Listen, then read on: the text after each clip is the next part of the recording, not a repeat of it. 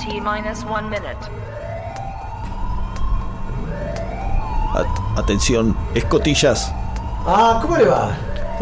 Ah, sí, perdón, escote minus chequeado. 50 seconds. periscopio, Replegado. temperatura de calderas. En 95 grados, ¿son tomarras? Eh, eso se encarga, no se encarga Ustedes sigan preguntando gilada, un día va a salir atado al puerto. repelentes, Sí, repelentes están todos en su lugar. crucifijos, También. Kit de acónitos y estacas. Ah, no traje de eso. Eh, eh, las hostias del señor Hyde. Sí, no, las hostias están. Ah, bueno. Bueno, entonces ya está todo listo. Siéntese, T póngase. minus 20 Bueno, cuando dispongan. Sí, sí, ahora sí, Está, está repila Jairo hoy, ¿eh? por supuesto. 10, Yo soy tarambana, estoy en mi trabajo. Silencio, hombre. 5, 4, 3, 2, 1, 0. Buenas noches, esto es bairescityradio.com.ar. Esto es Cineficción Radio, el ciclo radial de revista Cineficción, una creación de Darío Labia y Juan Carlos Moyano. Cineficción Radio, conducido por Darío Labia y su amable anfitrión, quien les habla, Chucho Fernández. Nos acompañan en la operación técnica el querido Dr. Jekyll junto a Tony Bosikovic. La dirección artística y la puesta online es una realización de Edward Hyde. Diseño de sonido Pablo Sala. Cineficción Radio, el ciclo radial de revista Cineficción, es una producción general de Cinefanía y Camauer Rental Studios. Cineficción, dirección general Juan Carlos Moyano. Esto es bairescityradio.com.ar.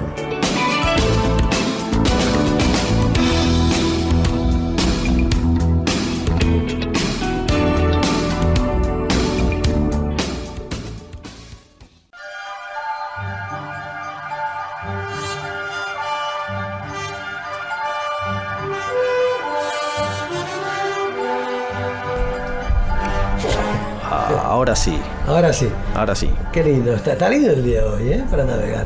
Lo bueno de to- Sí, alce los giles. lo bueno de todo esto es que no hay ninguna pinchadura, ninguna gotera. No, no. Yo mejor me callo. ¿Qué, qué- qué- ¿Qué? No sé qué le pasa, no, no sé qué qué quiere. pasa con el señor? No sé, no sé, no sé. ¿Por qué no va a la cocina a preparar algo? Yo estoy en mi puesto. Bueno, eh, escúcheme, eh, ¿vamos a empezar el programa? Eh, un momento, cerciorémonos si el escudriñador anda bien, que no le pregunté antes. No, el escudriñador anda perfecto. A ver, escuchémoslo. A ver. Sí, sí, Sí, sí. me parece que sí. Tratemos de llevando por delante nada, ¿no? No, no, creo que no. Estamos bien, estamos bien. Bueno, adelante. Y si hubiéramos, y si nos hubiéramos llevado algo por delante, teníamos los repelentes. No, hay que llamar después a Flora y Fauna. Esas y, cosas. Sí, al almirante Nelson. Sí, ¿dónde estará, pobrecito? El comandante Nelson. El comandante, el almirante, que era científico. Y sí, ahí y lo mismo que Kowalski. Kowalski, pero el Sibiu era un submarino científico, atómico, no era militar. Atómico, sí, sí, usted lo dijo. Bueno, tenemos, tenemos, se nos viene el programa. Se nos viene el programa, adelante, Vamos. arriba, lléveselo, Bosikovic.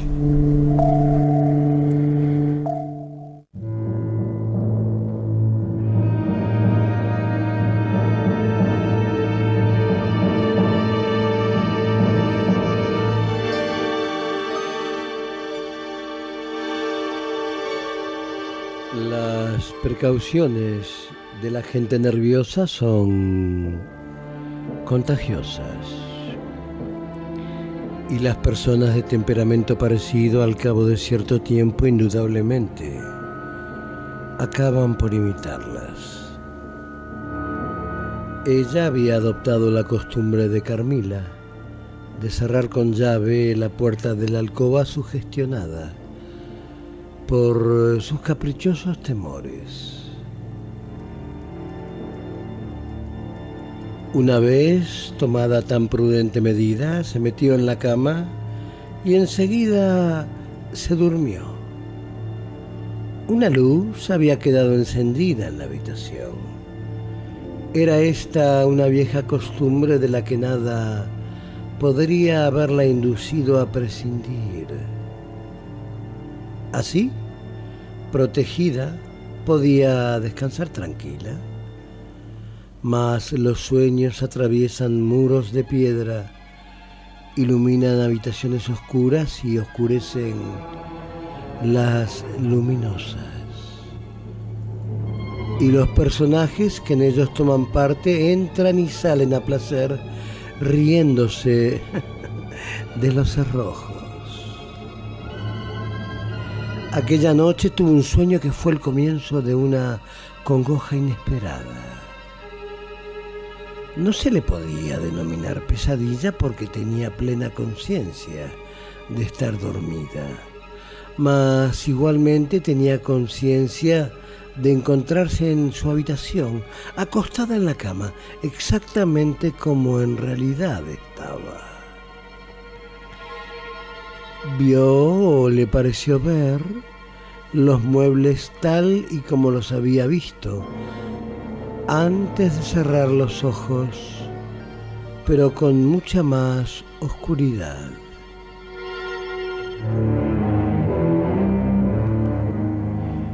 y vio algo moverse a los pies de la cama que al principio no pudo distinguir eh, claramente. Más pronto descubrió que se trataba de un animal negro como el hollín, parecido a un gato monstruoso. Le dio la impresión que medía cerca de un metro y medio de largo, ya que al cruzar la alfombrilla del hogar vio que medía por lo menos tanto como ella. Iba y venía con la impaciencia ágil y siniestra de una bestia enjaulada. No podía gritar aunque estaba aterrada.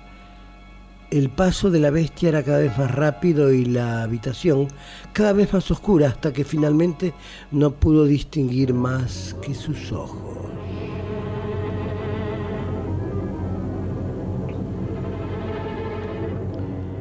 Advirtió que saltaba suavemente sobre la cama y sus grandes ojos se le aproximaron al rostro, hasta que de repente sintió un dolor punzante, como si le clavaran profundamente en el pecho dos largas agujas, con una separación entre ellas de una o dos pulgadas. Se despertó con un grito. La habitación estaba iluminada por la vela y vio una figura femenina un poco hacia la derecha a los pies de su cama.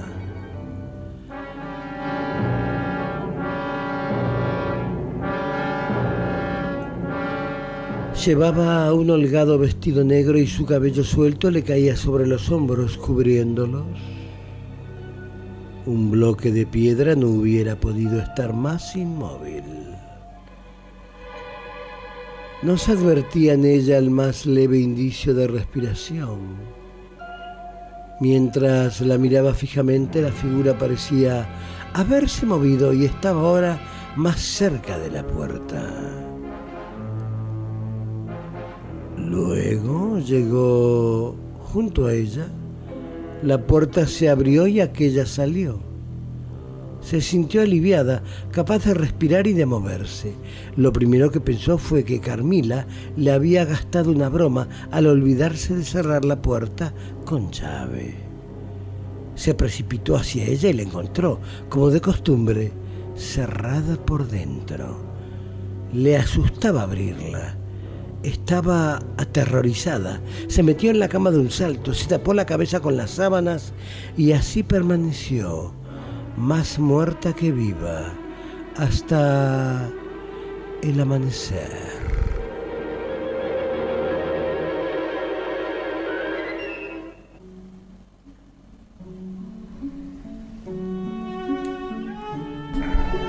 Esta escena proviene de Carmila, relato de un escritor irlandés hoy considerado verdadero creador de la historia de fantasmas. Joseph Sheridan Lofano. Y el pasaje ciertamente nos demuestra su fuerte, la inquietante descripción de una visión fantasmagórica en medio de la noche. entre los vapores confusos del sueño y la vetusta arquitectura del castillo o la mansión umbría. Dice Albert Van Hagelan en las mejores historias de fantasmas de Editorial Bruguera. Las novelas y cuentos de Lafanu se distinguen por su fácil construcción, ingenuidad en el tema y por su poder de representar lo desconocido y lo ultraterreno. Por encima de sus otras historias de fantasmas, Carmila es habitualmente citada como el mejor relato de vampiros, y eso pareció pensar la Hammer cuando en 1970 lo trasladó a la pantalla. Ingrid Pitt, George Cole, Kate O'Mara y Peter Cushing en Los Amores del Vampiro.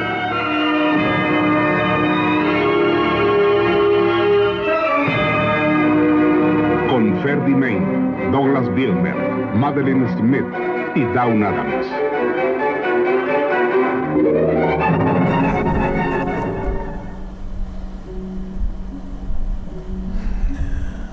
Un elemento para tomar nota sería un interesante concepto sobre el amor. Veámoslo en un pasaje del diálogo entre Carmila y Emma, es decir, entre Ingrid Pitt y Madeline Smith.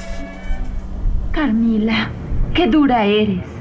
¿Sabes cómo me perturba eso? Lo siento. Perdóname. No. Perdóname tú. No debía hablarte así. Eres tan sensible. Solo para algunas cosas. Y para ti. Tontita. ¿Por qué para mí? Porque te amo. Y no quiero que nadie te pueda alejar de mí. ¿Alejarme de ti? ¿A quién te refieres? Sabes que siempre seremos amigas. Seguramente no te referirás a mi joven apuesto. Vaya, creo que estás celosa. ¿Por qué no debía estarlo? ¿Por qué? Porque no es la misma cosa. Es diferente. Yo quiero que tú me ames por toda la vida.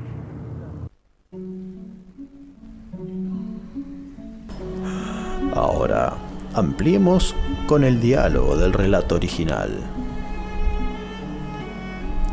Dice Carmila, me juzgarás cruel y muy egoísta, mas el amor es siempre egoísta.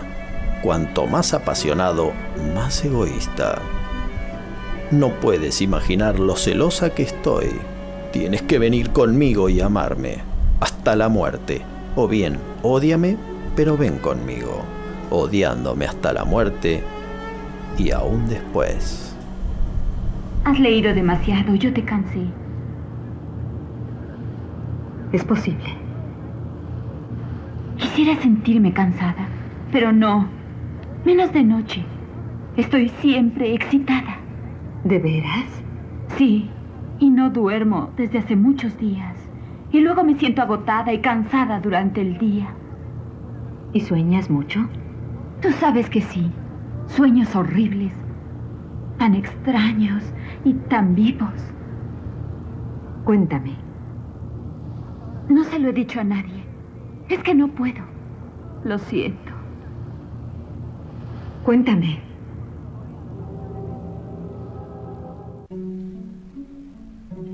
Y si usted no se imagina cómo pueden ser los sueños de esta dulce jovencita, sepa que duerme en la recámara contigua a la sugestiva Carmila.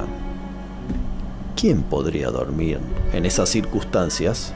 Así son las vampiras, todo menos indiferentes, y como lo que mata no es la humedad sino la indiferencia, esta noche repasaremos algunos autores góticos, pero también exóticos. Somos Chucho Fernández y Darío Labia y les damos la bienvenida a Cineficción Radio.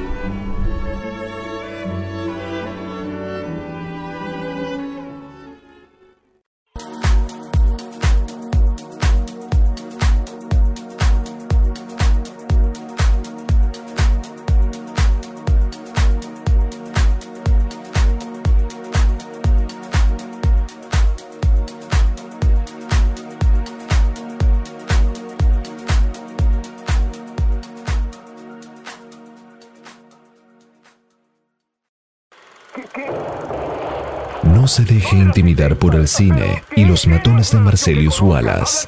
Cineficción. Para estar bien informado y esquivar todas las balas. Para adquirir cineficción, consulte en cinefanía.com. Kamauer Rental. Estudio y fotografía. Proveedor de técnica y elementos de última generación para el sector audiovisual. Avenida Niceto Vega 5617, Palermo, Hollywood. Kamauer Rental. Contáctenos en info.kamauer.com.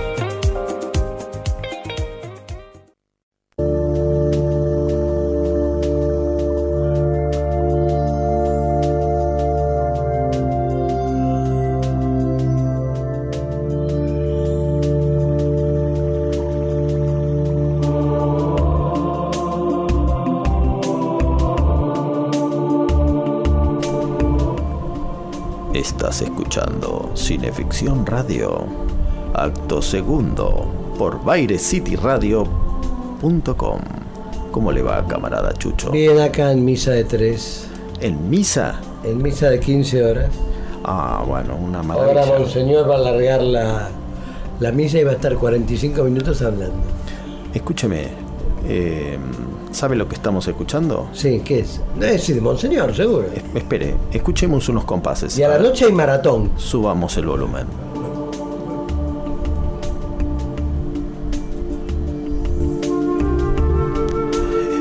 Esto es Eternautas de Monseñor Tony Bosikovich. Sí, sí. Es papable, ¿usted sabe? Eso es lo que usted me está diciendo, pero Es papable, Tony Bosico. Primero tiene que Un haber- día no nos va a dar más bolilla. primero tiene que haber una fumata. Sí, es bueno. No sé qué me quiere decir con eso.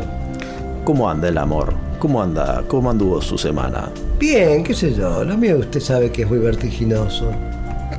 Sí, ya, ya. ya usted, usted- ¿Y usted cómo anda? y yo ando. Bien. Ando bien. Usted está asesorado más que enamorado. Yo ando bien. Ando bien. Eh, este es nuestro tercer programa en esta casa, Baile eh, City Radio. Número 22, en 21 o 22 es este. Este es el programa número vigésimo primero. el vigésimo primero. Hoy vamos a tener un programón, pero antes tenemos que hacer unos anuncios, ¿verdad? Sí, sí. Tenemos que agradecer en principio a Tony Bosikovich y a Baires Radio. Baile City Radio. BairesCityRadio.com Sí. A Claudita Graciano, que nos debe estar preparando unos sanguchitos de lechón, como corresponde. Eh, Todo light. todo light. A Andrea Guerrero, que hace transporte técnica y equipos, allí siempre desde lo de Camauer. Andrea se ocupa de eso, llevar equipos, llevar artistas, llevar equipos. Artistas, equipos, equipos, artistas. Eh, Vamos a saludar a Richard Wagner también de Richard Tattoo, está ahí en la Galería Bond Street. Está estrenando local nuevo, ¿eh? no me acuerdo ahora el número. Ah, no me digas. Sí, sí, cambió de local. Entrando tan pronto entra uno a la Galería Bond Street, ahí en Santa Fe, casi Callao. Eh, subsuelo a la izquierda. Muy bien. nuevo está estrenando, lo está poniendo hermoso el querido Richard Wagner para Richard Tattoo. Sí, señor.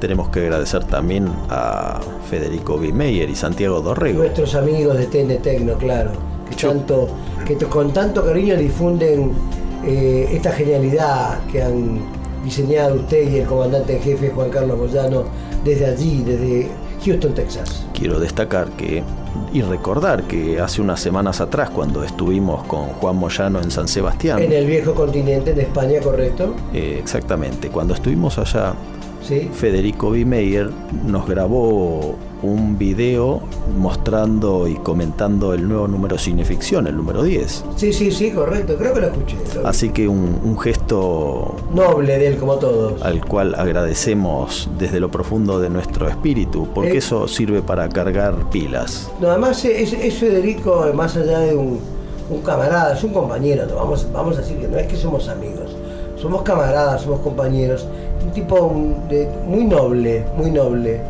un gran compañero nuestro que siempre promociona nuestro- nuestros productos.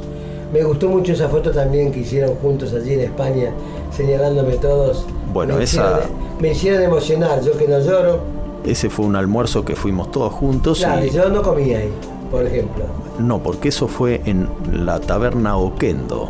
Yo Ahí en pleno casco viejo ¿Cómo de, habrá salido el camarada Juan Carlos Moyano de ahí? de San Sebastián. Salimos todos sanos y salvos y opulentos, entonces teníamos que ¿Pero hacer... pulpo a la gallega? No, ahí no. eh, no, comimos unas cosas que ya no me acuerdo cómo se llaman, pero yo nunca las había probado. Pero la pasaron bien. La pasamos de órdago.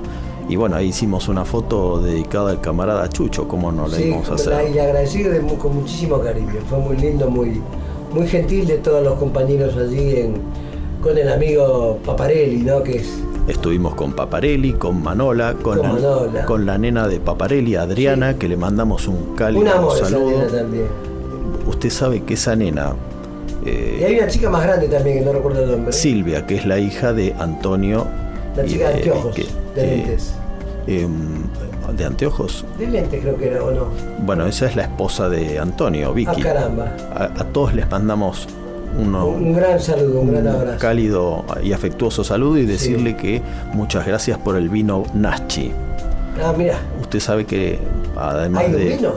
hicieron un vino Nachi. Hay unas unas cepas, una a bodega. base de sangre. Eh, eso no lo sé porque no, no lo abrí el vino. Ajá. Y no, no sé si lo voy a, me voy a animar a ¿Se lo abrir. dejaron traer? Sí, lo metimos dentro de la maleta y Pasó. pasó, pasó. Bien. Bueno, un gran saludo a toda esa gente allí que le hizo pasar a usted y al amigo Juan Carlos Moyano tan gratos momentos. Se los veía muy contentos y es un gran paso para la revista Cineficción. Es un pequeño paso para el mundo de los festivales y la Sí. historia de los festivales, pero un gran ciclópeo, dantesco paso para nuestra publicación. Hermoso. Me acuerdo aquel día que se estaba por ir que, que estábamos haciendo el programa rápido acá en lo de Tony, el, el primero, los primeros dos. Y yo iba con mucho temor porque mm, era un día que él estaba, Darío, ¿no? De él hablamos, con el tiempo justo, la verdad, ¿no? No podía fallar nada. Y la noche anterior, quiero contar esto, es una, una cuestión doméstica, pero divertida.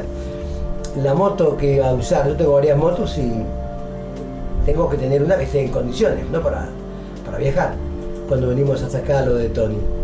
Y, y había un- una parte del. de- un, pequeño tornillo que no le tenía confianza y tenía miedo que nos demorara en el camino. Y me quedé hasta las 3 de la mañana poner un tornillo nuevo, todo para que anduviéramos tranquilos. Y me dio un placer cuando lo dejé en la casa y me fui para la mía. eh, A veces uno se queda con sueño, pero con la satisfacción de haber cumplido y no haber demorado al compañero. Eso fue muy lindo. Bueno, ¿qué más? Y bueno, hoy vamos a tener un programa especial, porque usted sabe que eh, fuimos a Madrid y entrevistamos a Juan Antonio Molina Foix. Sí, sí, sí, estuve, estuve leyendo y escuchando. Así que en el próximo bloque vamos a hablar seriamente con este señor que tiene algunas cosas interesantes y lógicamente que nos brindan soporte y precedentes a todos los textos y autores que vamos a repasar esta noche. Muy bien, bien- bienvenido a ese material. Antes de irnos a la tanda tengo que hacer un profundo agradecimiento al camarada Sergio Diegues, conocido Ajá. con el alias de Gamba, porque él nos pasó la copia en castellano latino de Las amantes del vampiro, que es lo que escuchamos en el primer bloque, Ah, bien, bien, bien. con Ingrid Pitt, que hoy es el aniversario de su nacimiento. Ah, muy agradecido entonces a él. Nos vamos a la tanda ¿Cómo no? Adelante, Y y a la vuelta más Cineficción Radio. Adelante.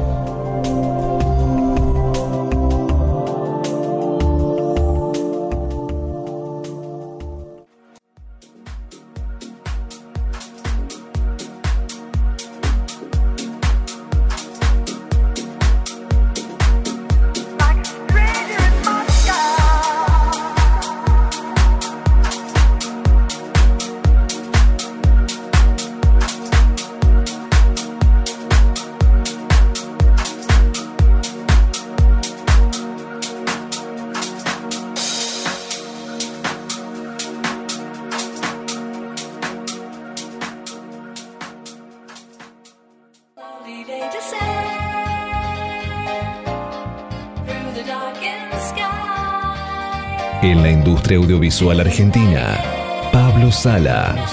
Música original y diseño de sonido para todo tipo de films. Pablo Sala. Contactanos en música arroba pablosala.com.ar caer mi furia con grande venganza y terrible ira Cineficción. sobre los que intenten envenenar y destruir a mis hermanos. Domingos, entre las 20 y las 22. Soy el Señor cuando deje caer mi venganza sobre vosotros.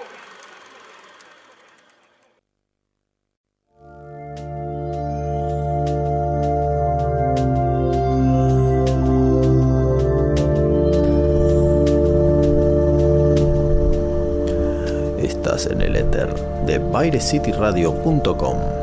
Esto es Cineficción Radio.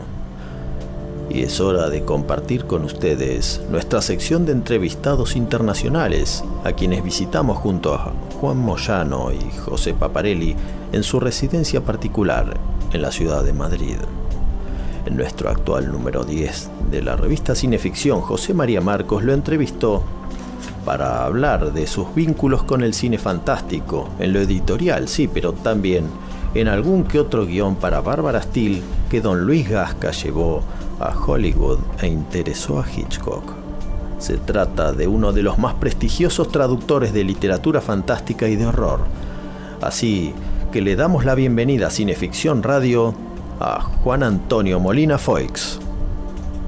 Gracias a vosotros.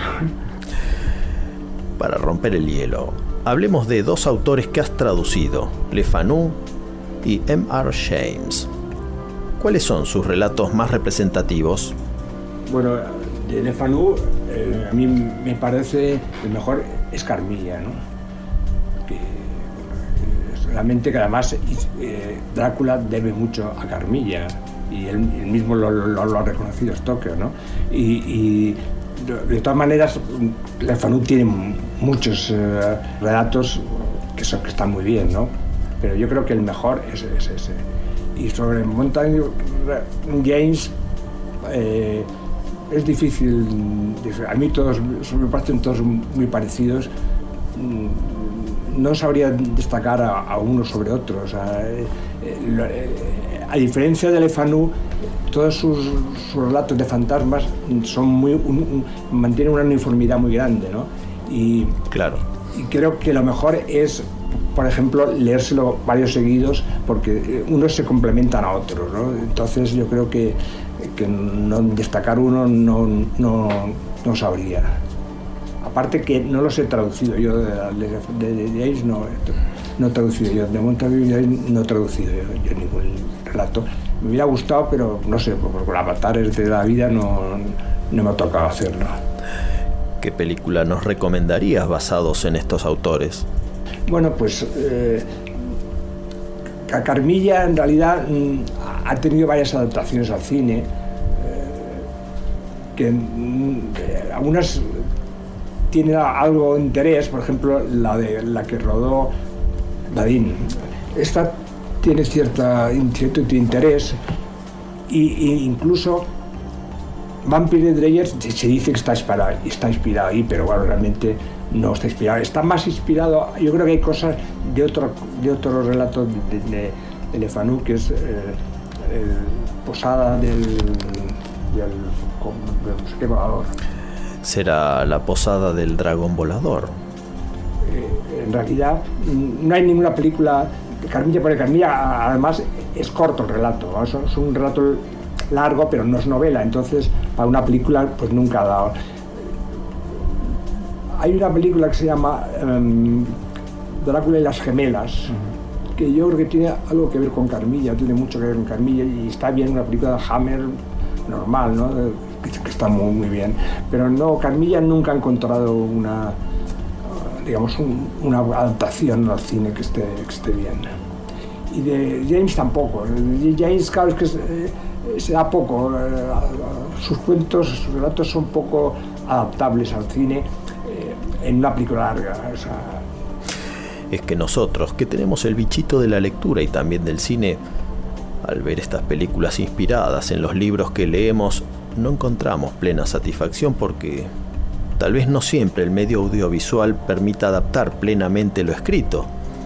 haría mejor. Yo, por ejemplo, sí hice hace muchos años para la televisión que adaptaba adaptaba clásicos para un programa que había de una hora de duración. Entonces hice alguno de él y de Henry James y de- o de, incluso de, de Hoffman, pero para una película larga pues no da suficiente, no da suficiente.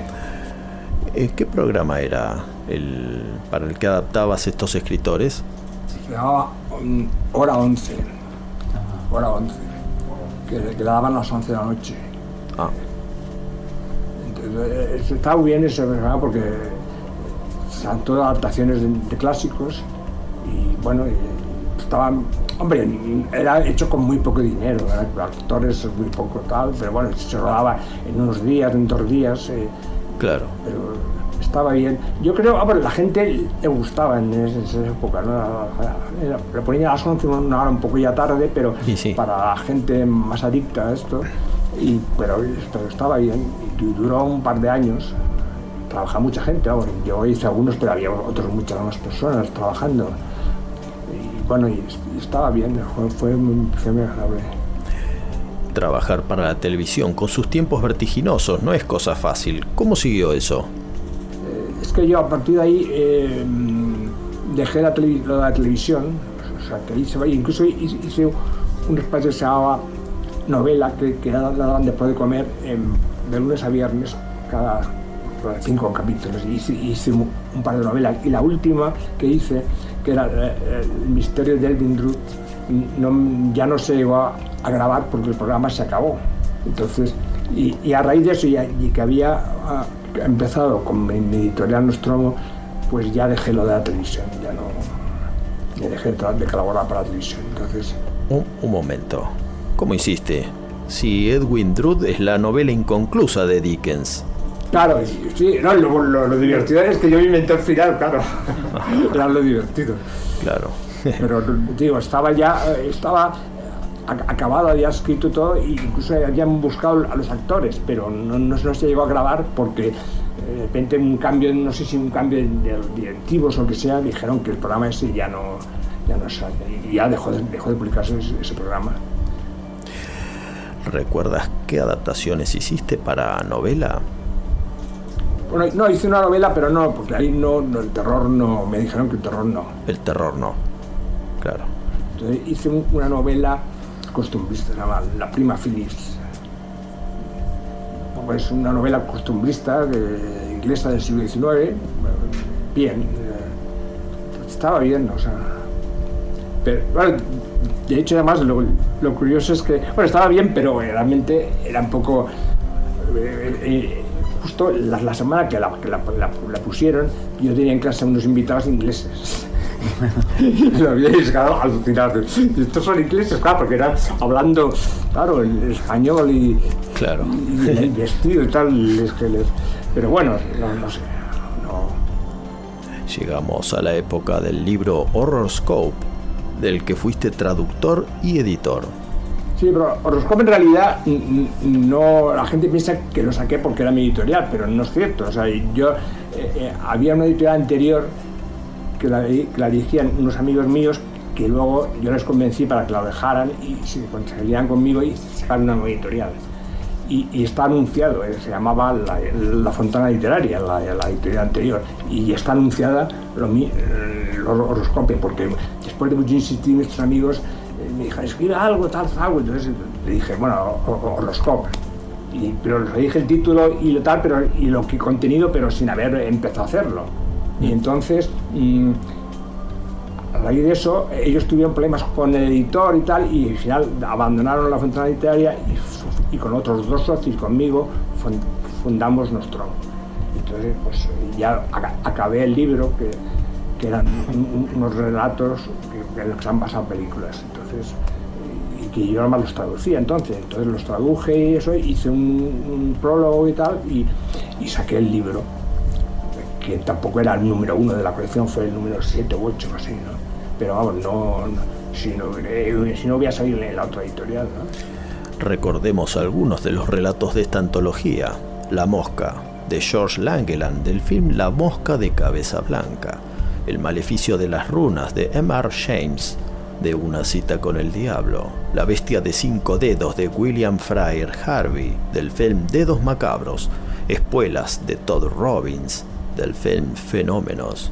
la más peligrosa de las casas de Richard Connell, del malvado Saroff, y Ladrón de Cadáveres, de Robert Louis Stevenson, que se filmó como El profanador de tumbas, con el éxito del primer volumen. ¿Fue que sacaste el segundo? No, no, salieron los dos a la vez. Salieron a la vez porque en principio mm, yo quería, porque sacar dos volúmenes es, es tremendo para una editorial. Y sí. Incluso en, incluso en Lovecraft, por ejemplo, eh, el segundo volumen se ha vendido mucho menos cuando es el mejor, con diferencia, porque como está por orden cronológico, en el segundo volumen están los grandes los clásicos, ¿no? Claro. Sí, pero se ha vendido mucho menos. Se, ha vendido- se vende mucho, pero el segundo volumen siempre se vende menos de todo. ¿no? Y entonces yo quería sacarlo en grande, pero mm, claro, era una editorial que empezaba entonces y, y en ese momento la- las editoriales eh, eran muy... Ahora mismo hay continuamente editoriales porque realmente cuesta muy poco sacar un libro, luego se lo vendes, pero, entonces era muy caro, la, la imprenta era carísimo. Entonces eh, se dijo, como yo había escrito para hacer un tomo grande, pues mm, a pesar de que se suprimieron algunos de los relatos, eh, tuvimos que hacerlo en dos tomos y se salieron a la vez. Y bueno, pasa que se vendían juntos. Lo cual, pues claro, también eh, subía el precio un poco, y- pero se vendían, se vendían bastante, lo que no, no se iba a agotar, claro, no se iba a agotar, pero, pero se vendió bastante. De, hecho, no, a, a veces yo he visto en internet que los venden con con un precio muy, muy elevado, porque son, no es fácil encontrarlo, ¿no? Pero esa fue la historia de Horoscope. Bueno, ahora te dejamos descansar un poco de nuestra insistente curiosidad y después de un interludio musical, Chucho nos hará vivir uno de los relatos de Horror Scope.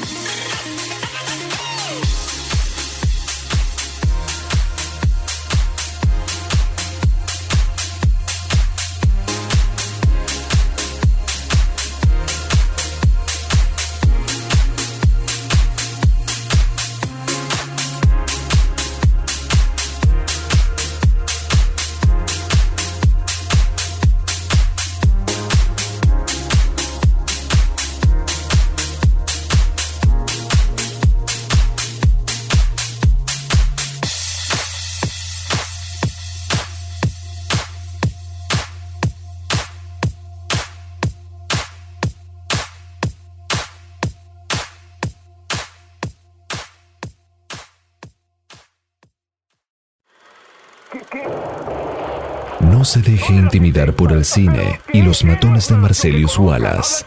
Cineficción, para estar bien informado y esquivar todas las balas. Para adquirir cineficción, consulte en cinefanía.com.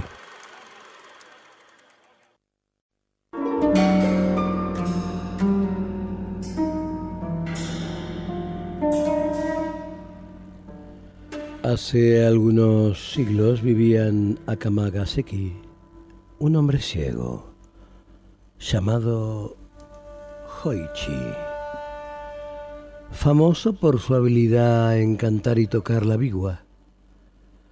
Como cantante profesional de biwa o biwa hoshi, se hizo muy famoso por sus canciones y recitados, que contaban la historia de los heike y los senji. Una noche de verano, Hoichi quedó solo en el templo donde vivía. Estando en el balcón, escuchó pasos que se aproximaban. Una voz profunda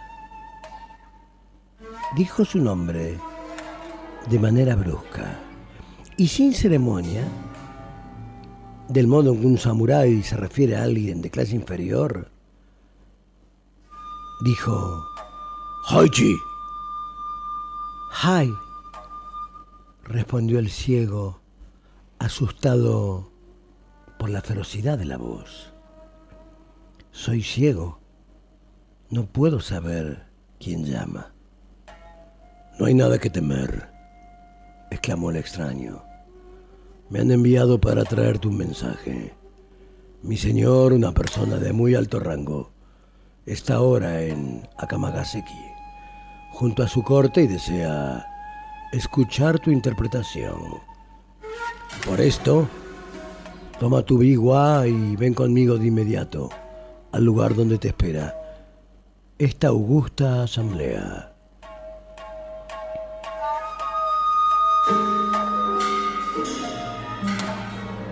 Al llegar al lugar lo guiaron a través de unos escalones de piedra y cuando le ordenaron dejar su calzado, una mano femenina lo condujo a lo largo de interminables corredores.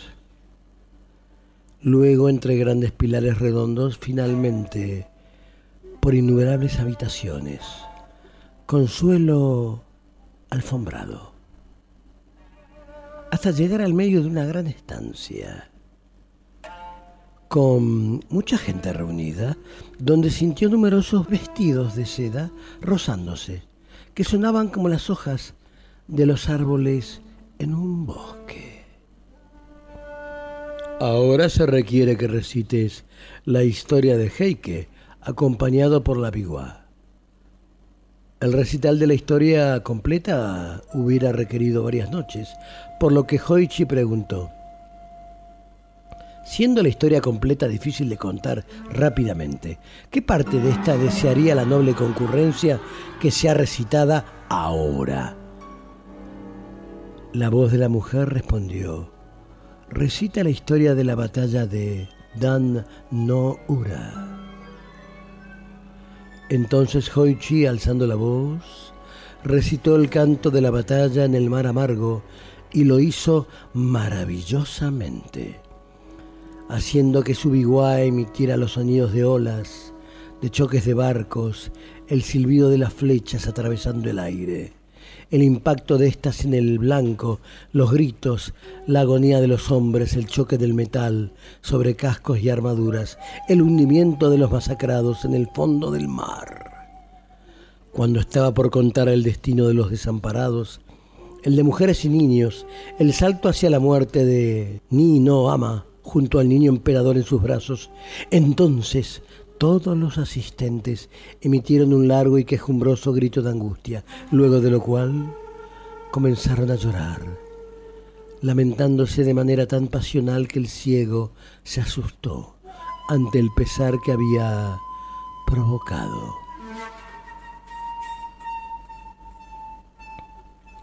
Por largo tiempo el llanto y los estertores continuaron hasta que gradualmente las lamentaciones se fueron apagando. Nuevamente el gran silencio que siguió a esto. Hoichi escuchó la voz de la mujer. Nuestro Señor está satisfecho y desea conferirte una recompensa a la altura de tus méritos. Pero desea que te presentes frente a Él una vez cada noche durante las próximas seis noches. Mañana por la noche, pues, debes venir aquí a la misma hora. Es necesario que no hables con nadie sobre tus visitas a esta corte durante el tiempo de estadía de nuestro Señor en Akamagaseki, pues Él viaja de incógnito. Se te ordena que no hagas mención de estas cosas. Ahora eres libre para regresar al templo.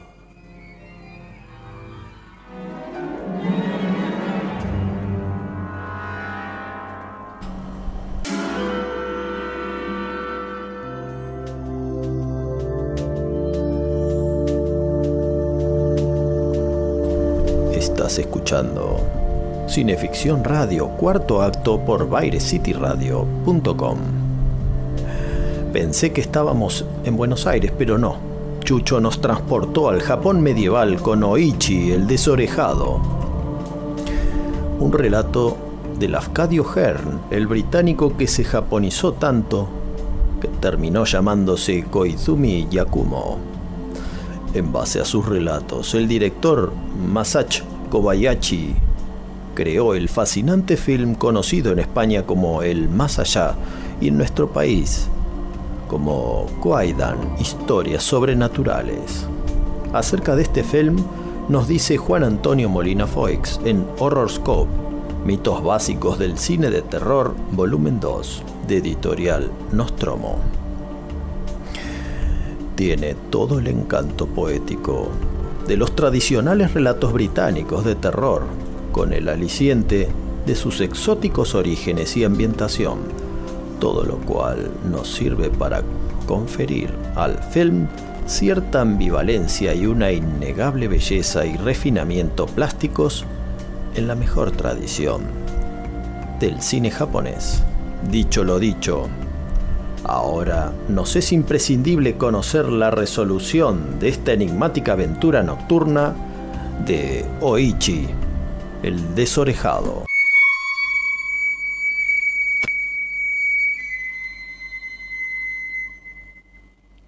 Casi amanecía cuando Hoichi regresó al templo.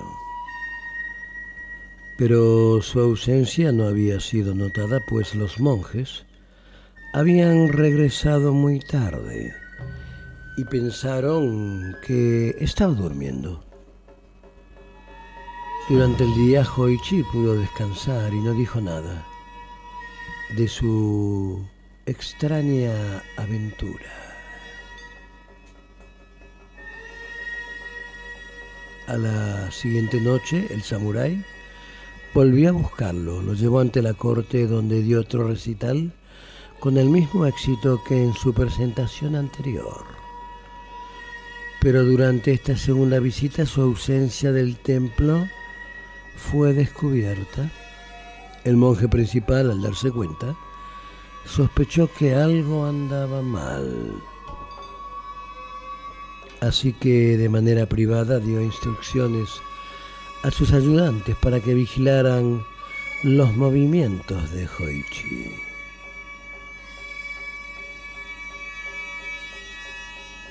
Esa misma noche, el ciego fue visto abandonando el templo. Los monjes inmediatamente encendieron sus linternas y lo siguieron. Era una noche lluviosa, muy oscura, y como Hoichi caminaba deprisa, le perdieron el rastro. Luego de preguntar casa por casa en el pueblo, cuando volvían de regreso al templo, por el camino de la costa se sorprendieron al escuchar el sonido de una bigua, tocada de manera furiosa en el cementerio de Amidaji. Al llegar al lugar descubrieron a Hoichi sentado solo bajo la lluvia frente a la tumba de Antoku, tocando su biguá y cantando fuertemente. Hoichi-san, Hoichi-san, gritaron los monjes. Estás embrujado, Hoichi-san. Los monjes lo levantaron a la fuerza y lo arrastraron rápidamente al templo, donde de inmediato le quitaron la ropa mojada. El monje principal exigió escuchar una explicación completa de este extraño comportamiento, tras lo cual le dijo, Hoichi, pobre amigo mío, estás en gran peligro.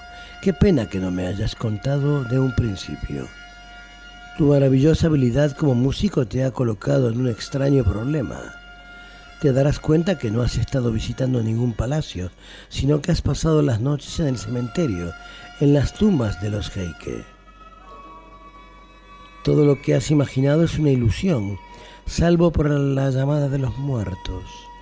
Al obedecerlos una vez, te has puesto bajo su poder. Si sigues, te harán pedazos. Ahora es necesario proteger tu cuerpo escribiendo en él los textos sagrados.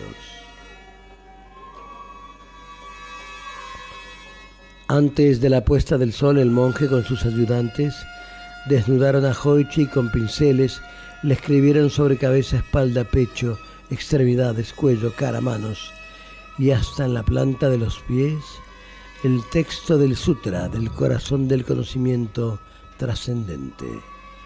Al concluir, el monje principal dio estas instrucciones a Hoichi. Esta noche debes sentarte en el balcón y esperar.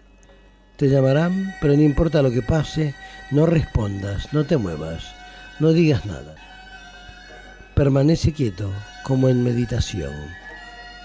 Un movimiento, un ruido y serás partido por la mitad.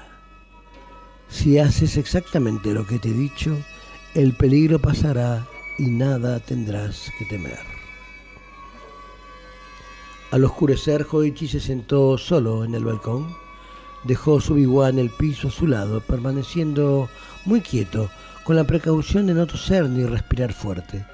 Durante horas permaneció así hasta que escuchó pasos que se aproximaban. Hoichi, llamó una voz profunda. Hoichi. Llamó por segunda vez más amenazante. Hoichi, gritó por tercera vez de manera salvaje. Hoichi permaneció quieto como una piedra. La voz gruñó. Esto es inadmisible. Debo saber qué pasa. Algo pesado subió al balcón, cuyos pies se aproximaron y se detuvieron a su lado. Por largos minutos en que Hoichi sintió como su cuerpo temblaba por el latido furioso de su corazón. Hubo un silencio mortal. Aquí está la biguá, pero del músico solo veo las orejas. Esto explica por qué no respondes. No tiene boca para responder, solo quedan de él las orejas. Ahora se las llevaré a mi señor, en prueba de que he cumplido su noble orden, tanto como me fue posible.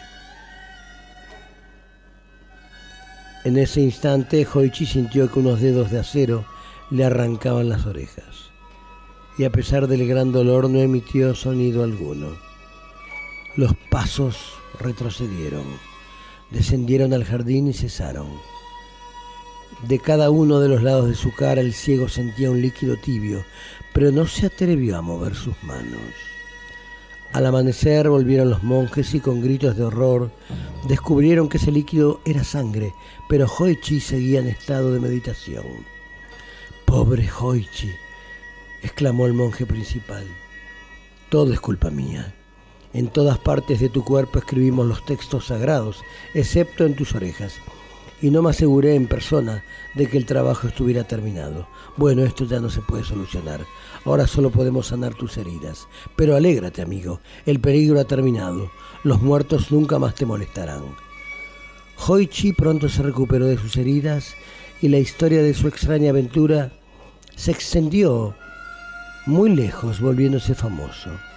Muchos nobles llegaban a Akamagasaki para escucharlo recitar y tocar la biguá dándole grandes dádivas que lo hicieron rico, conociéndose en varias regiones a partir de esta historia como Mini Nashi Hochi, es decir, Hoichi, el músico desorejado.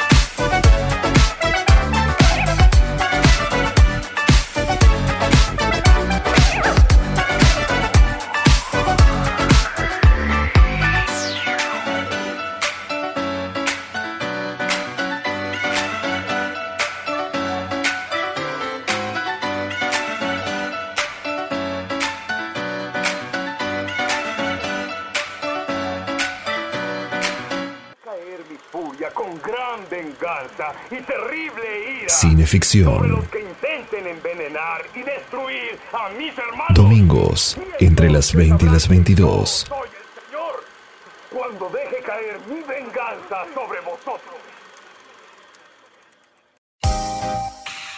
Kamauer Rental. Estudio y fotografía.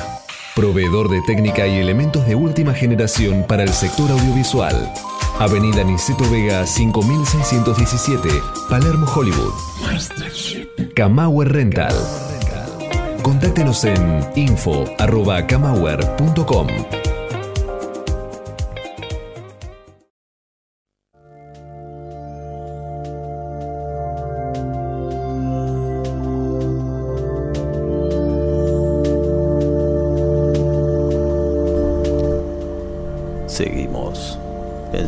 Radio, quinto acto por PirateCityRadio.com.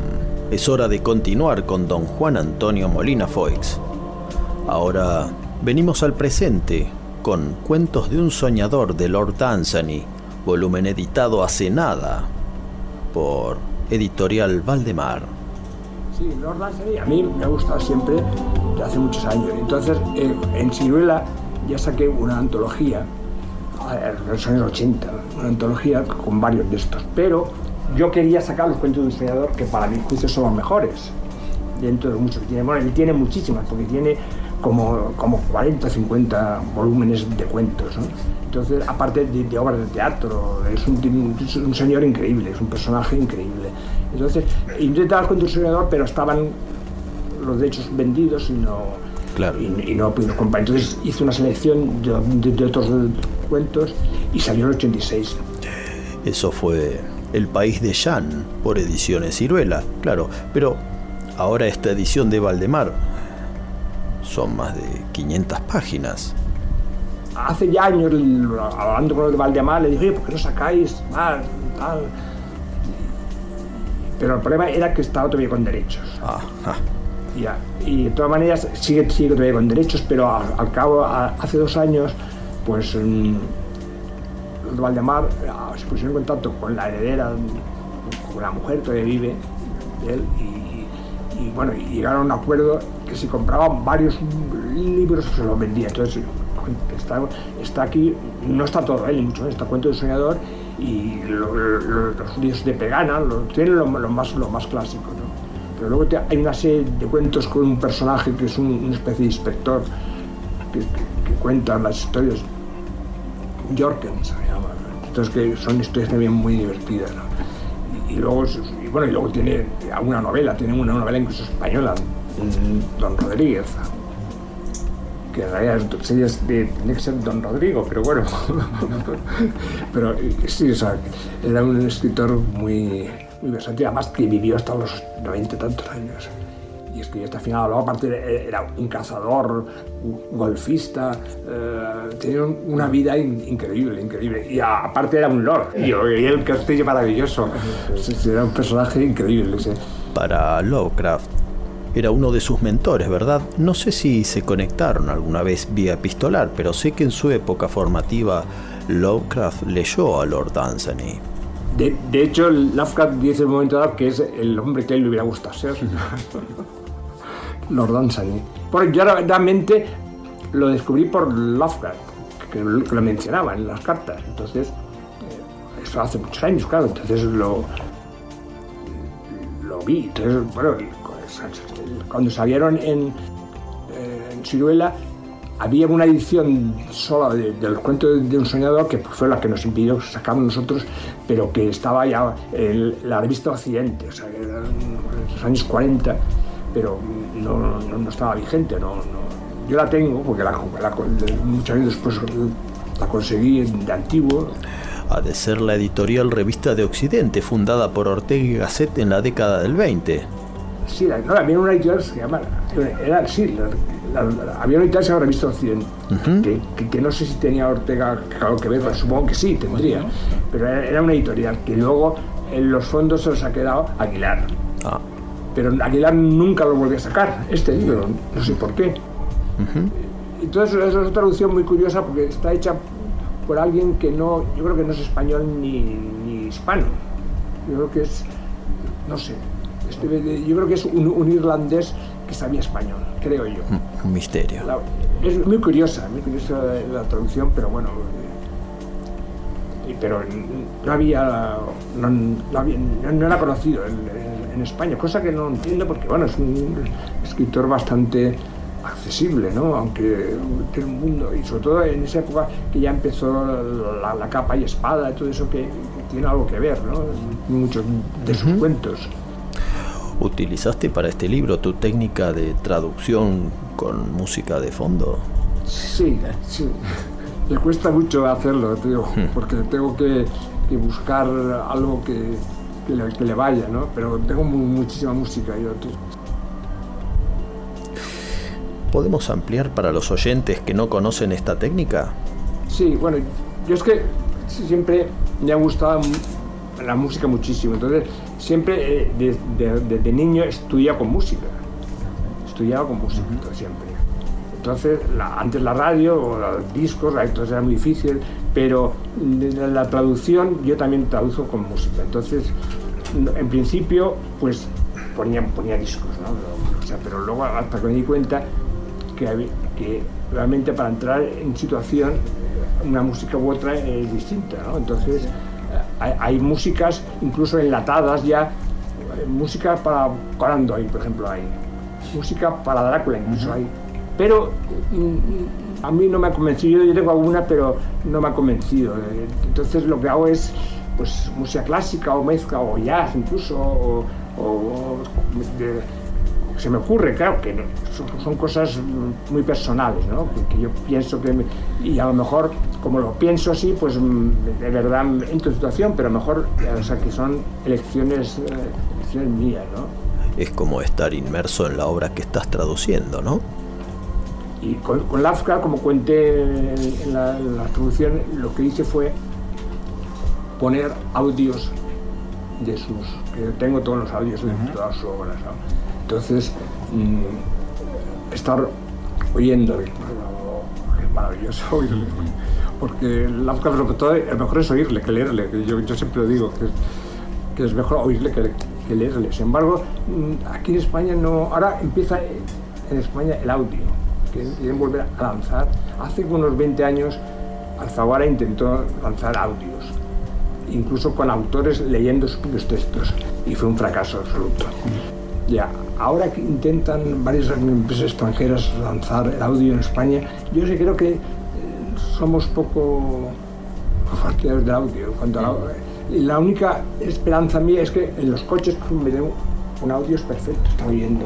Yo, por ejemplo, recuerdo viajes con Toros Olivera hace muchos años, oyendo a Boris Karloff o, o a Christopher Lee re- recitando cuentos de Poe o de tal, y era maravilloso.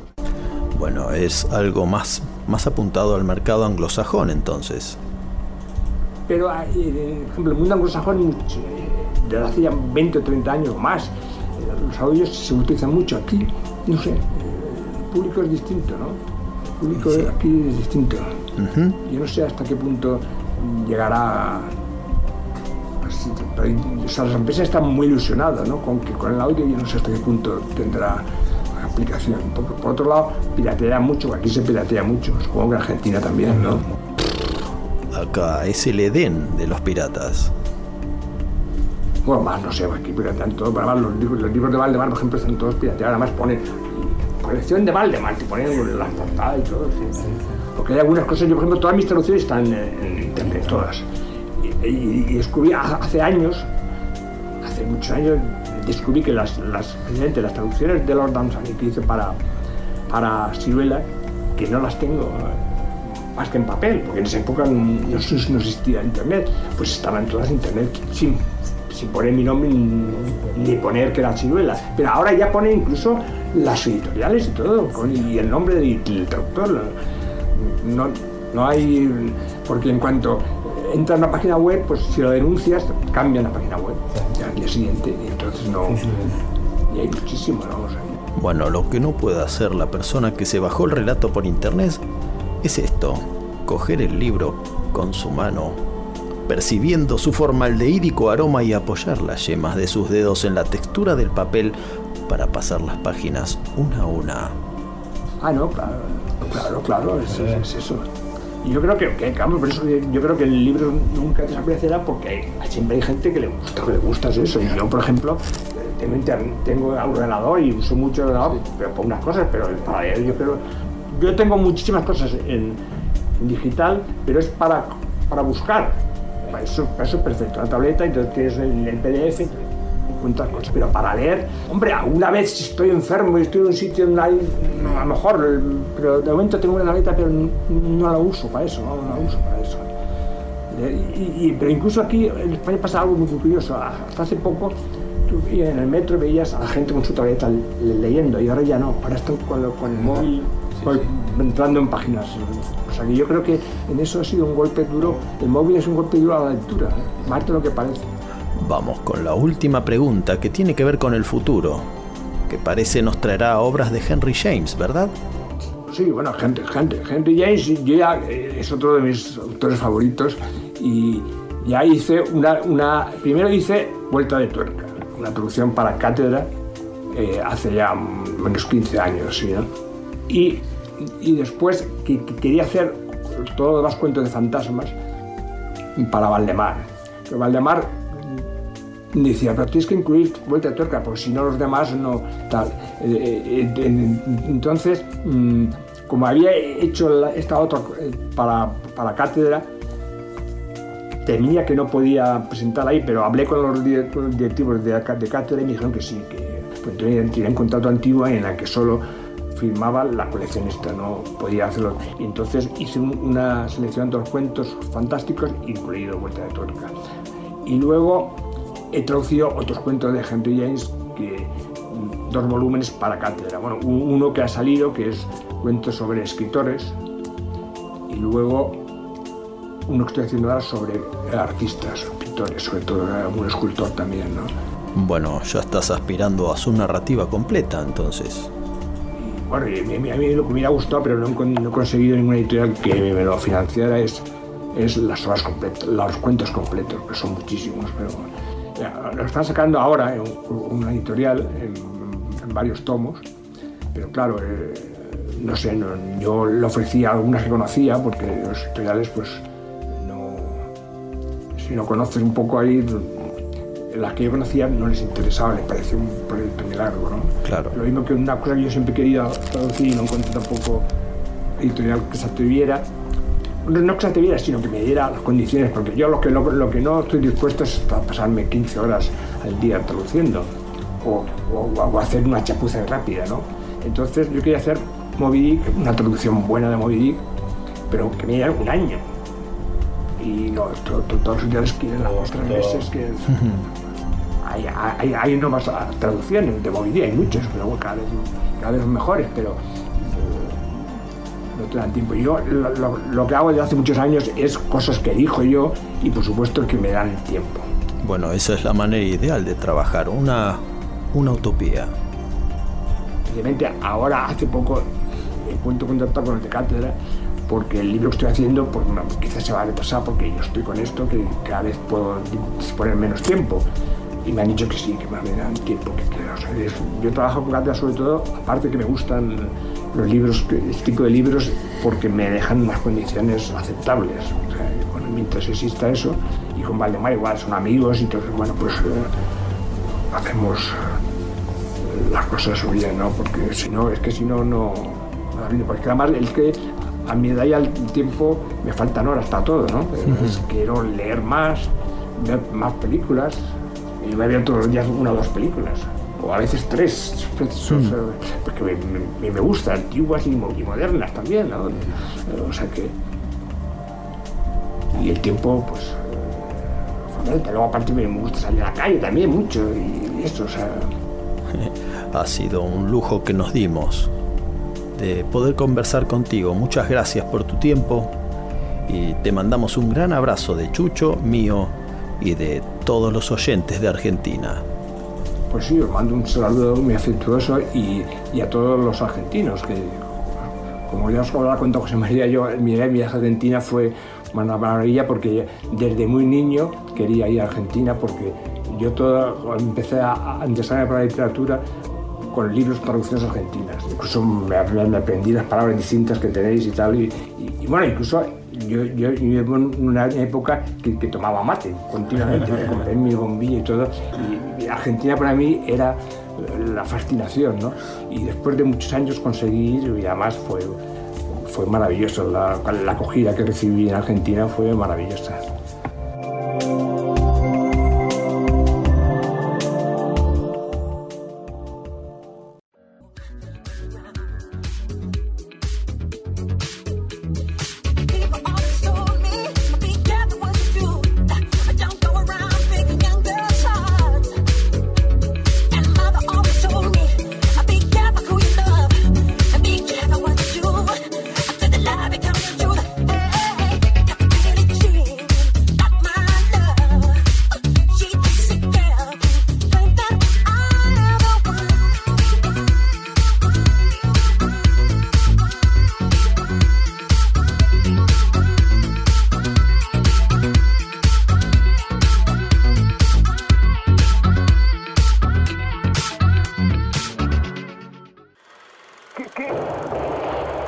Se deje intimidar por el cine y los matones de Marcelius Wallace. Cineficción, para estar bien informado y esquivar todas las balas. Para adquirir cineficción, consulte en cinefanía.com.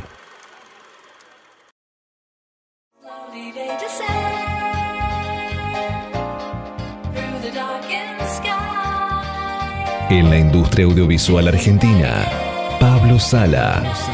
Música original y diseño de sonido para todo tipo de films. Pablo Sala. Contactanos en música arroba pablosala.com.ar.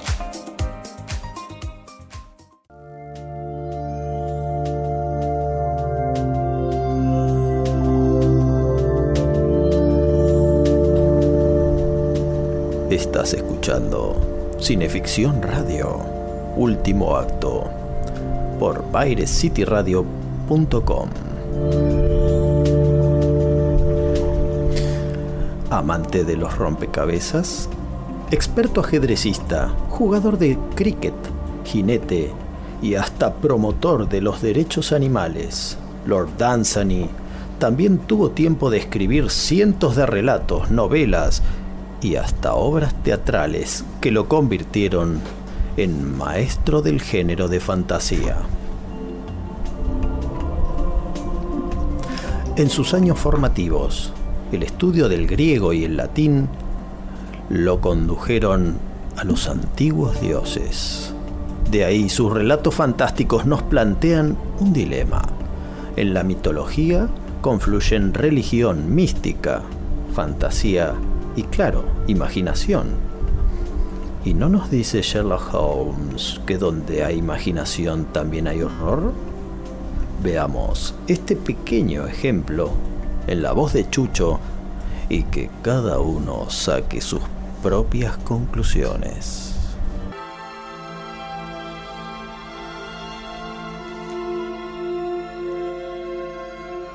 Caronte se inclinó hacia adelante y remó. Todas las cosas eran una con su cansancio. Para él no era una cosa de años o de siglos, sino de incontables flujos de tiempo. Y una antigua pesadez y un dolor en los brazos que para él era parte del sistema creado por los dioses.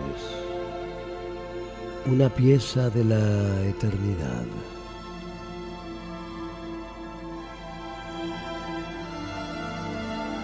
Si los dioses le hubieran mandado siquiera un viento en contra, esto habría dividido todo el tiempo en su memoria en dos fragmentos iguales. Tan gris resultaba todo lo que le rodeaba que si entre los muertos persistía alguna luz, por ejemplo, en el rostro de alguna reina como Cleopatra, sus ojos ya no podrían percibirla. Era extraño que los muertos llegaran en semejantes cantidades. Venían de a miles cuando acostumbraban a llegar de a cincuenta. No era ni obligación ni costumbre de Caronte evaluar estas cuestiones en su alma gris. Caronte solo se inclinaba y remaba. Entonces, eh, por un tiempo nadie vino. No era usual que pasara tanto tiempo sin que los dioses mandaran a nadie desde la tierra. Sin embargo, los dioses saben lo que hacen. Entonces, un hombre llegó solo. Y una pequeña sombra tremulante se sentó en una solitaria esquina y el gran bote zarpó. Solo un pasajero. Los dioses saben lo que hacen. Y Caronte, vasto y cansado, remó y remó junto al pequeño, silencioso y tembloroso espíritu. Y el sonido del río era como el poderoso suspiro que el dolor lanzó al principio entre sus hermanas. Y que no podía extinguirse como los ecos del dolor humano que se consumen en las colinas terrestres, ya que era tan antiguo como el tiempo y como el dolor de los brazos de Caronte. Entonces, desde el gris y agobiante río, el bote se asomó a la costa de Dis y la pequeña y silenciosa sombra, aún estremeciéndose, puso pie en tierra. Caronte giró su bote para dirigirse una vez más, cansinamente, al mundo. Fue entonces que habló la pequeña sombra, que había sido un hombre. Soy el último, dijo. Nunca antes nadie había hecho sonreír a Caronte. Nunca antes nadie lo había hecho lagrimear.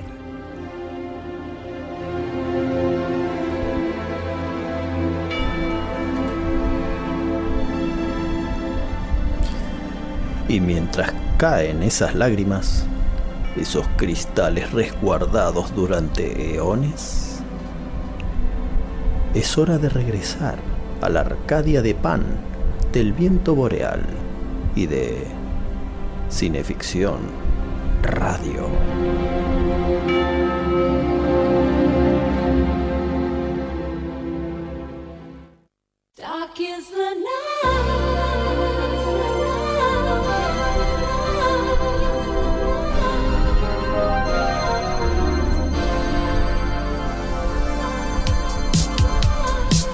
Damas y caballeros, gracias nuevamente por volar con nosotros. Esto fue Cineficción Radio.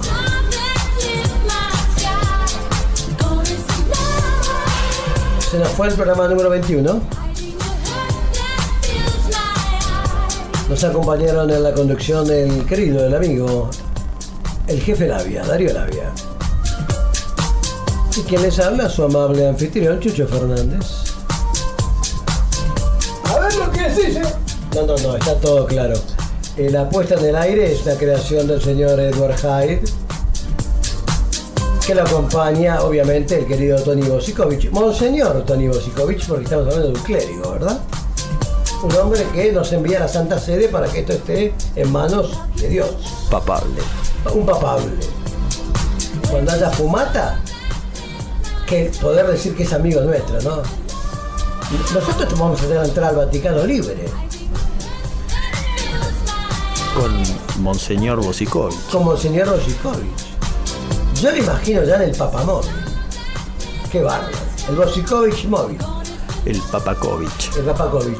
Bueno, saludamos entonces a los queridos Federico Vilmeri y Rodrigo Dorrego de Tente Tecno, que ya los saludamos. Santiago Dorrego, hombre. ¿Qué, ¿Quién es Rodrigo? Debe ser un primo. No tengo idea. Bueno, Santiago Dorrego entonces. Queridos míos, esto fue todo. Nos volveremos a encontrar el próximo domingo entre las 20 y las 22 y no se olviden que este programa es reprisado todas las noches, todas las madrugadas de los lunes, miércoles y viernes entre las 0 y las 2 por Baires, cityradio.com. Y no nos olvidemos de saludar a José y Estanislao Iacona. ¿Cómo no? Claro, y además... Estu- de- Estudio sí, sí. Iacona. Sí, sí. Registra su idea y la preserva de las manos rápidas. De las manos rápidas. Hay que saludar también a la querida amiga. Soledad Suárez. Claro. Si usted tiene alguna consulta y algún injundio legal, la doctora Suárez lo sabrá aconsejar. Claro. Y saludamos también en Houston, Texas al comandante en jefe Juan Carlos Moyano. No nos olvidemos que Cineficción Radio es el ciclo radial de la revista Cineficción que conducen magistralmente Darío Navia y quien les acabo de mencionar, Juan Carlos Moyano, que vienen ahora de hacer una epopeya en España y en San Sebastián. Y ahora venimos a hacer otra epopeya para sacar el número 11 antes que vengan los reyes. Antes que vengan los reyes, sí. Bueno, viene el Buenos Aires Rojo Sangre ¿eh? y vamos a tener un evento ahí cuando. El 30 de noviembre, sábado 30 de noviembre, vamos a estar presentando los breviarios de Cinefanía. Vamos a tener eh, panelistas, invitados internacionales, proyecciones, música en vivo y la presencia estelar de nuestro primer actor, Chucho Fernández. Bueno, muy amable, gracias por lo del primer actor. Vamos a saludar a Miriam Nancy Rojas, la locutora que nos hace la venta del programa, una querida amiga y compañera nueva, a la que recibimos con gran alegría y con muchísimo afecto. Gracias Miriam por tu, por tu cariño. Camarada, lléveselo, Tony, cuando quiera.